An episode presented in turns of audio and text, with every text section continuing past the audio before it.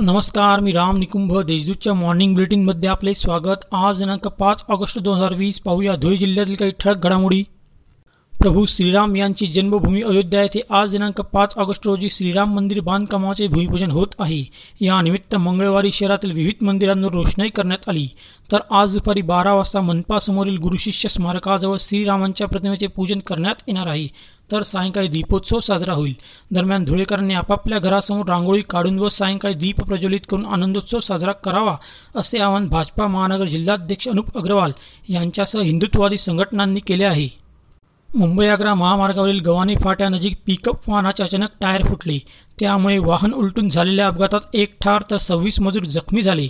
हा अपघात मंगळवारी सकाळी नऊ वाजेच्या सुमारास घडला. धुळे शहरात कोरोनाचा प्रादुर्भाव वाढत आहे. त्यामुळे रुग्णांना तातडीने वैद्यकीय सेवा उपलब्ध व्हावी. यासाठी शहरातील सर्व रुग्णालयातील पंचवीस टक्के खाटा वैद्यकीय सोयी सुविधा व मनुष्यबळासह आरक्षित करण्यात आल्या आहेत.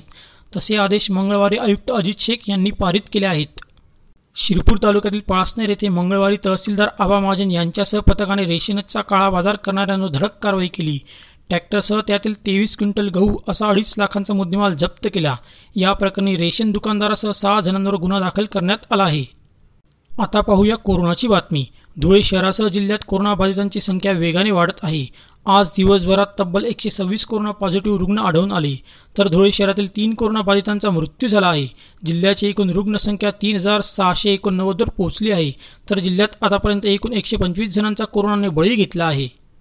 अशा होत्या आजच्या ठळक घडामोडी. सविस्तर बातम्यांसाठी वाचत राहा दैनिक देशदूत व ताज्या बातम्यांसाठी भेट that W W W dot Deshdoot dot com या संकेतस्थळाला. धन्यवाद.